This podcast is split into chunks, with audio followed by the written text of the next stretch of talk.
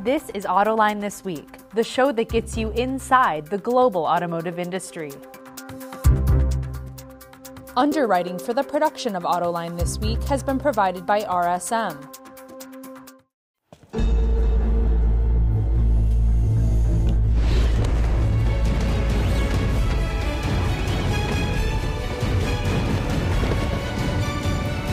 Prepare for challenges specific to your business by working with trusted advisors who help turn obstacles into opportunities. Experience the power of being understood. RSM, Audit, Tax, and Consulting for the Middle Market.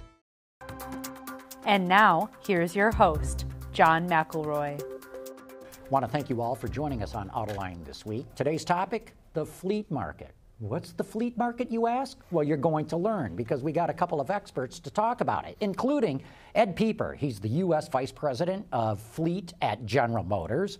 Mark Buzzell is the Director of U.S. and Canadian fleet operations at the Ford Motor Company. And Mike Colias has nothing to do with fleet, but he's with the Wall Street Journal, and he's here to help me ask questions. So thank you all for joining us on the set today.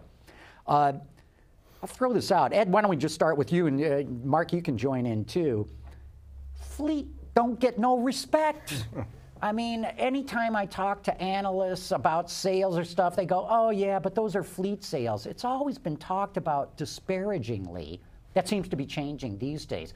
Just to set the table, so to speak, talk a little how big is the fleet market what you know there's retail sales that people walk into showrooms and buy and all that you know people like all of us but then there's fleet operators who buy bunches of vehicles at the same time. So tell us a little bit about the, the segment. The segment itself for uh, this year, we think the fleet market's going to come in about 3.7 million units. And uh, it is a strong and vibrant market. It's actually, the fleet market's growing faster than retail. Retail's down slightly. Fleet market will probably up, be up 5 to 7% for the, uh, for the year. Um, it's an incredible business, and I think a lot of people make mistakes when they equate just rental to fleet. And they, they you mean daily rental companies, daily, Hertz, Avis, Enterprise, which yeah. is a, a huge part of the business, probably over 60 to 65 percent of the business any any given month. But they forget about the commercial and government business that's done. And uh, this commercial is, being like contractors, you know, lawn service people, and anybody with a business. It's really, uh, we define uh, commercials anybody who buys more than five units at a time. So it's a lot of different small, medium, and, and large businesses, but it's a fascinating business. It's a fun business. I, in fact, I think it's even more fun than retail, frankly. Yeah, Mark, so anything to I, add? I, I, agree. I'm, I'm fairly new to the fleet world, taking over this job in January, and everybody at Ford Motor Company wants to talk about fleet. And as Ed, Ed said, uh, the commercial business, it's booming. There's so many changes in the industry that are, that are creating growth. Um, you know, we, we, need to build out infrastructure. Um, e-commerce is changing. You know what we're doing with delivery vans. Uh, retail e-commerce has now grown to 15% of all retail. So as you can imagine, companies need vans to deliver these, and then we're looking at two-day deliveries, same-day deliveries. So that's really driven a lot of the growth. So that's that's been a really strong part of our commercial growth. And, and to Ed's point, rental rental is still a very important part of the business. It gives us an opportunity for customers to experience our vehicles and see all the great new driver assist technology and the things that we've put into our vehicles. So we, we all manage the rental business, business very carefully. And if you manage it to the volumes that make sense to retain residual values, it can actually be very valuable for, for the OEMs and for consumers to experience our products. Yeah, maybe talk a little bit more about rental, because I think what John's referring to in this dismissiveness around fleet is that it was always thought of as, as rental rental's bad, and that comes from the days where you guys used to, you know, dump rental cars into into fleets, and and they weren't very profitable. You might lose money on them, but you guys have really. I mean, when I go to a rental lot now, it's a lot of Asian brands. I feel like, and you guys still have a presence. But how do you how do you strike that balance between you know, too much rental bad, and it, but it can be a really good part of the business. Well, I go back to 2014, and, and that period of time, our rental business was 64% of our fleet business at GM, um, and commercial and government was only 36%. We've gone down well over 120,000 sales in the last four years to become much more balanced. And last That, year, that was deliberate. You, you that was absolutely deliberate. Mm-hmm. We now have a mix where our commercial and government sales are 51% of our business.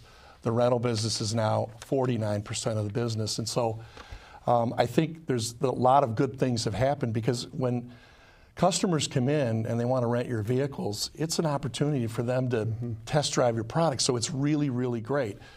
When you do too much rental and there's a flood of vehicles coming back into the used car market competing with other new vehicles, that's not a good thing. And I think Ford has been very disciplined, and we've been extremely disciplined in Toyota, probably the three best in the in the industry. There's a few of our competitors, though.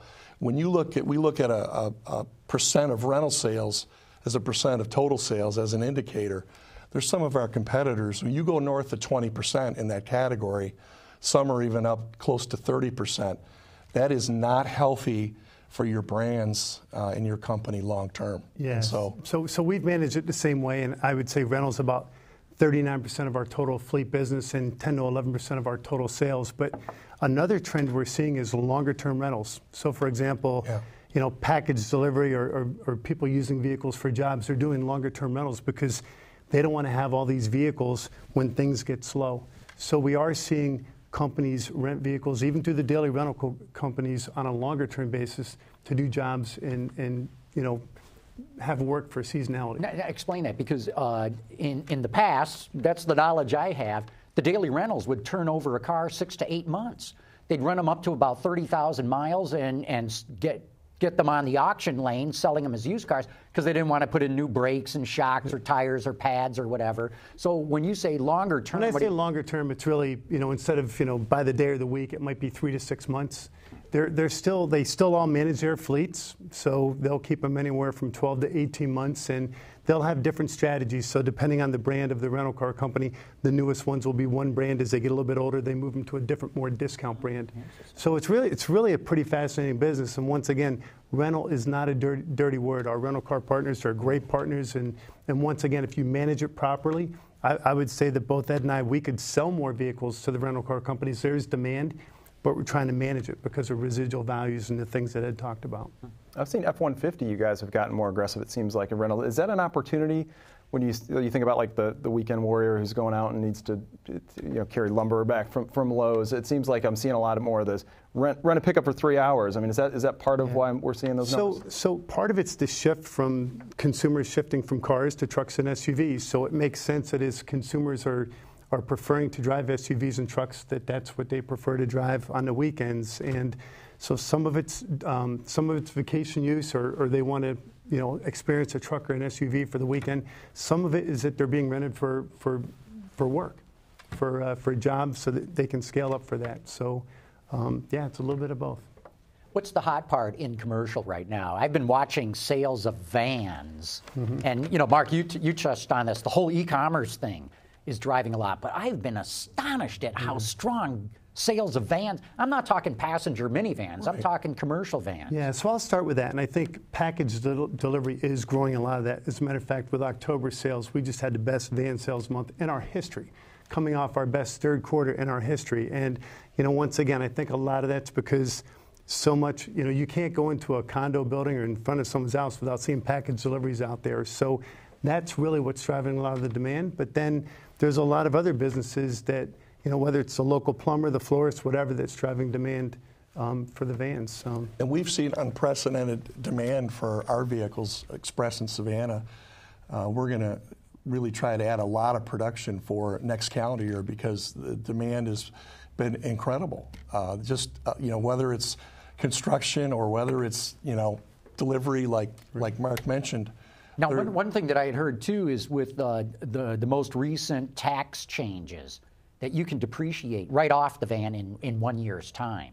Well, that's really been that's it's been the case that uh, particularly a lot of there's been a misnomer that that the end of the year is the only time you can take you know advantage of the of the tax advantage to, to buy commercial vehicles. That's really not true. You can do that the entire year. But even so, I'll bet you December sales are fantastic. But I, I would say it's not just vans and, and commercial too. I, I you, you obviously pickup trucks is a massive part of, of the business, but we're finding too that a lot of the other segments, we're selling a lot more small utilities, mid-sized cars, mid-sized utilities than we ever have before to, to, fleets out there as well. So it's not what used to be, I think, just pickups and vans mm-hmm. is expanded into a lot of other categories as well.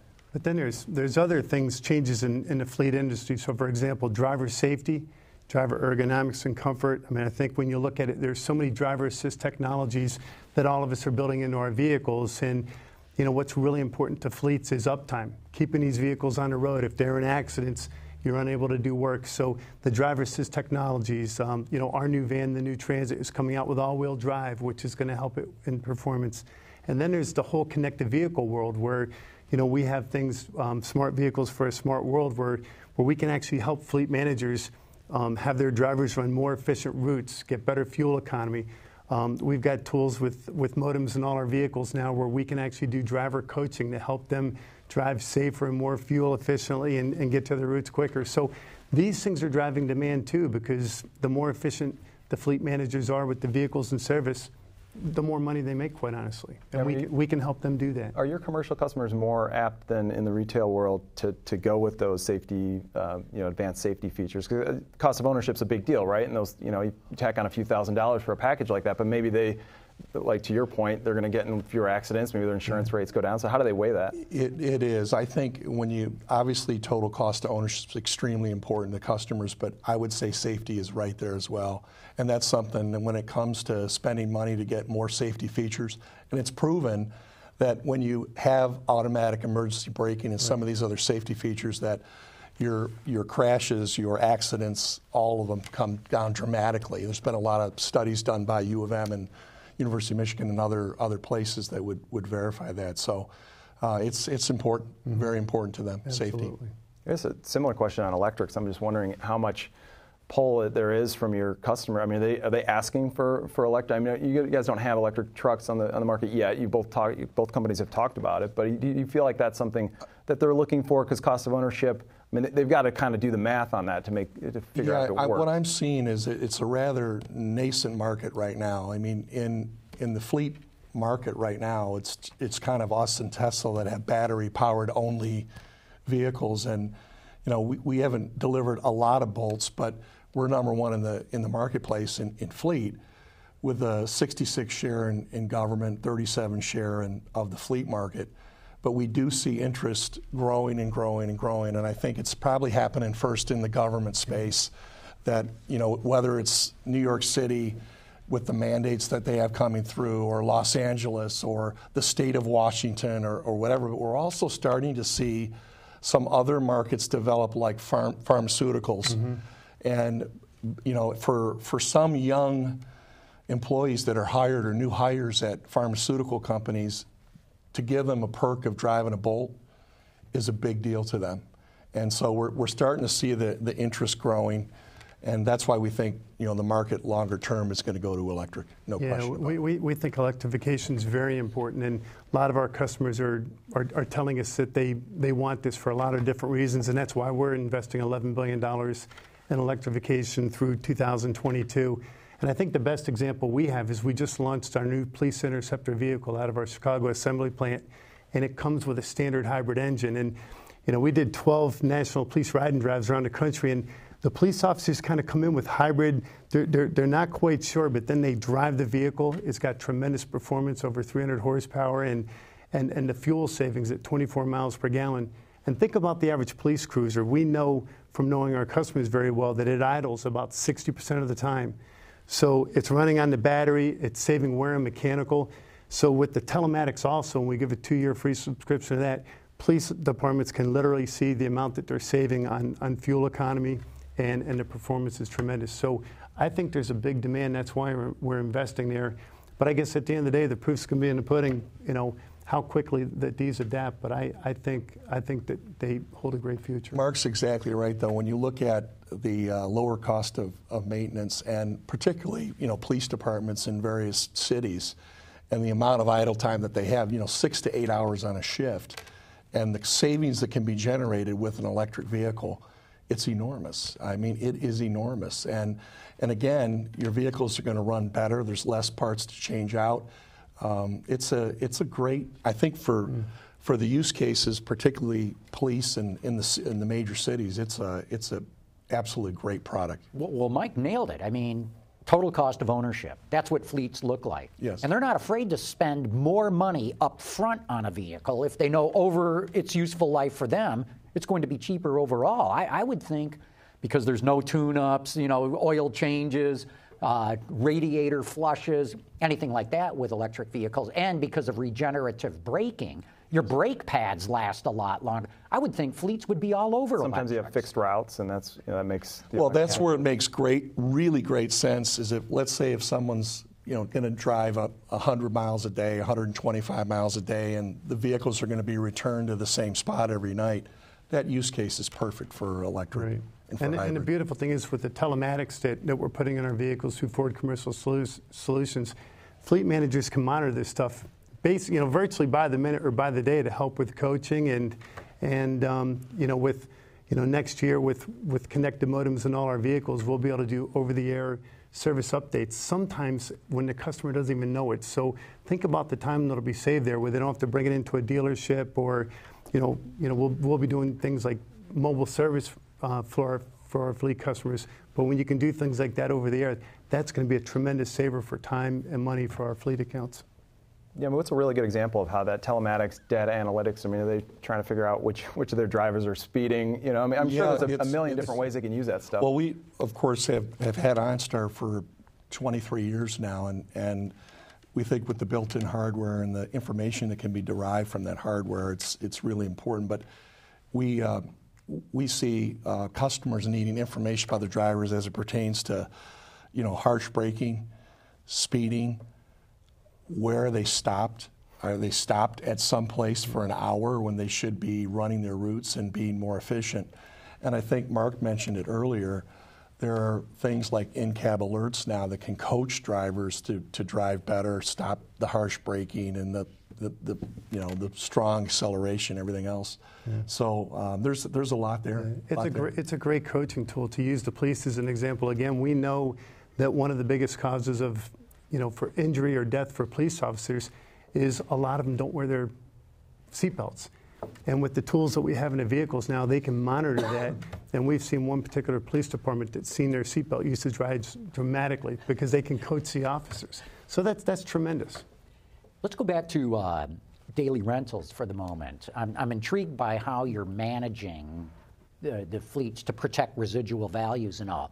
One of the problems uh, in the bad old days was that the fleets, uh, the, the daily rental fleets, would spec out cars as cheap as they could get. I mean, it was almost like they had linoleum floor mats and crank windows and and so, to, you know, you mentioned earlier, Mark, that this is a way to let people experience your cars. Maybe they've never been in it before, but if they get in and it's just El Cheapo, they get a bad image. How much are you dictating to the daily rentals how they can spec their vehicles? I wouldn't say we dictate it, but we, we work with them on it. So there's a lot of healthy conversation.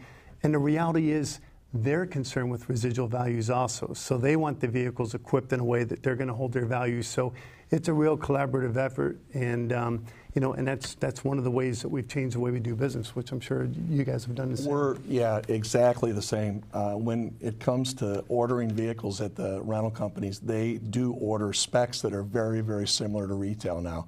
These are not, you know, decontented vehicles that, that aren't really representative of the brands that we're, we're selling out there. And uh, it's, uh, it's a whole new business. And it's, as we've done less volume, uh, we've also seen the business be much more profitable. And I think that the rental companies themselves are great business people, but um, their demand for our products has increased dramatically too. So it's become a much healthier situation for both of us. I feel like we need to at least talk about pickup trucks a little bit here. Um, I'm wondering what the difference is between the retail buyer and the commercial buyer in terms of what they're interested in and what you guys have tried to bake into the product um, with, with each in mind. I mean, how do, how do they go about picking what truck works for them?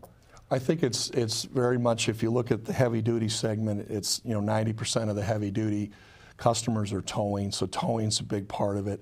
I think the capability of your your bed is is obviously very very important.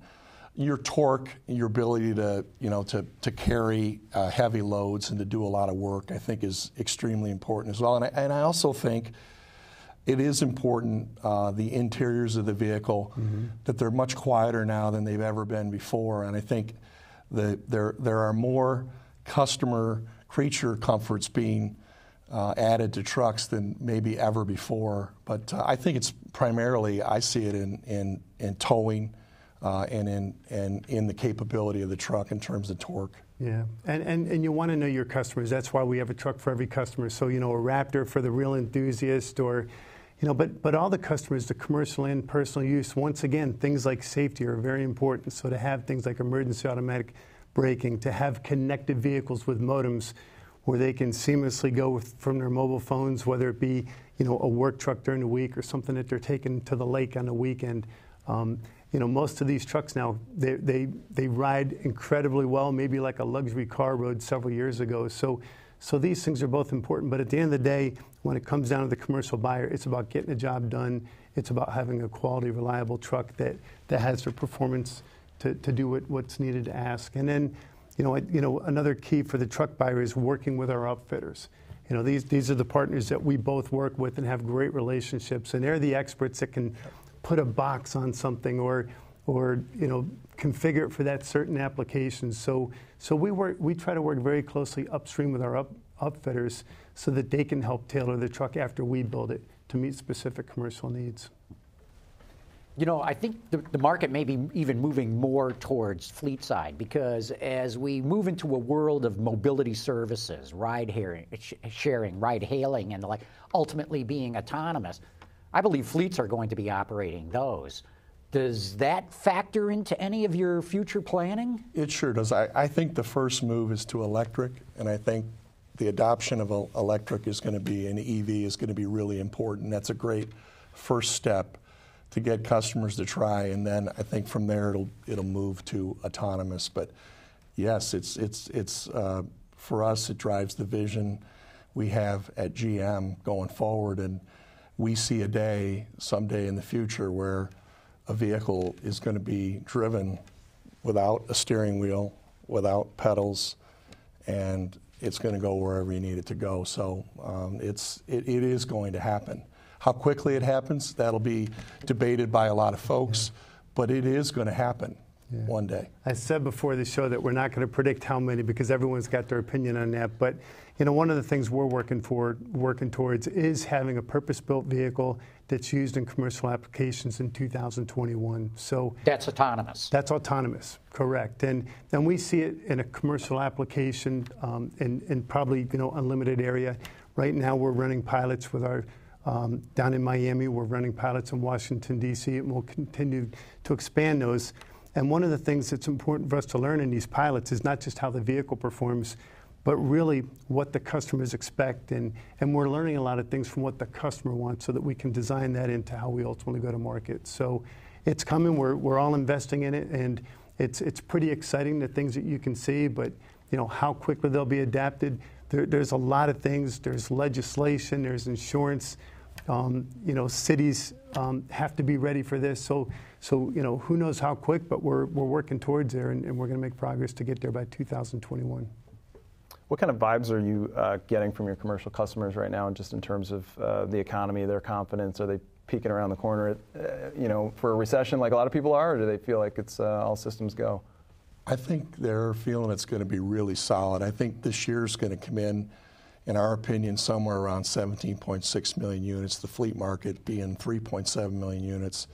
And we think it's going to be another strong year next year as well. Is it going to be as strong as this year? I'm not sure, but it's going to be another strong year. So we're not hearing that customers are, are backing off or don't want to order or they're waiting or have a wait and see. I, I don't see that at all. I, I think, you know, I'm sure Mark's orders, our orders have been really solid and, and uh, I don't, I don't see people backing off at all. Historically, has commercial and government been sort of uh, held up better in an econ- economic slowdown than, than on the retail side? Is that a sort of an insulating? it, it is. It has held up better uh, than retail because the customers need these vehicles for what they do every day.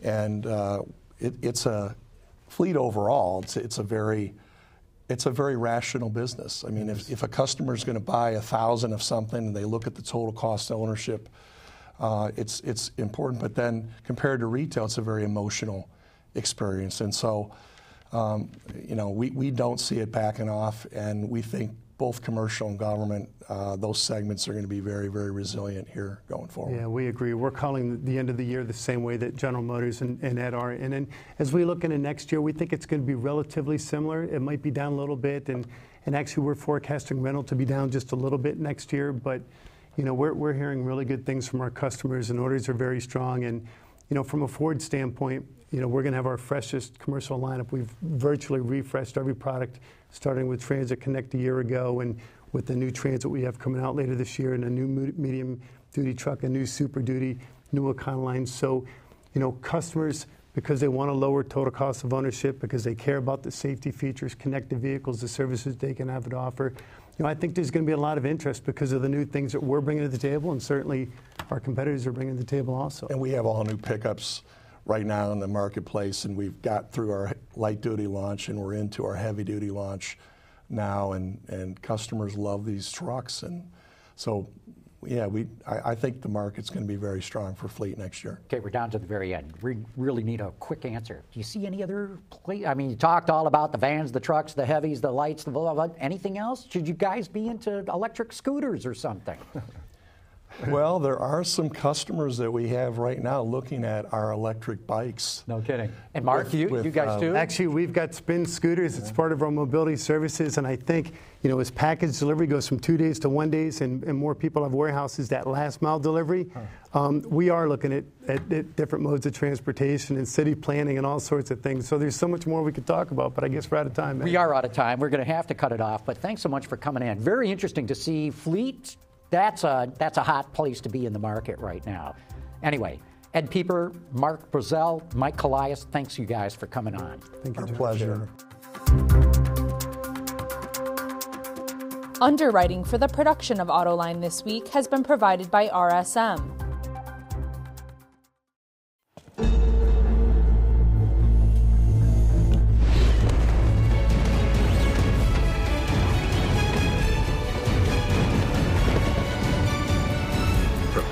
Challenges specific to your business by working with trusted advisors who help turn obstacles into opportunities. Experience the power of being understood. RSM, Audit, Tax and Consulting for the Middle Market.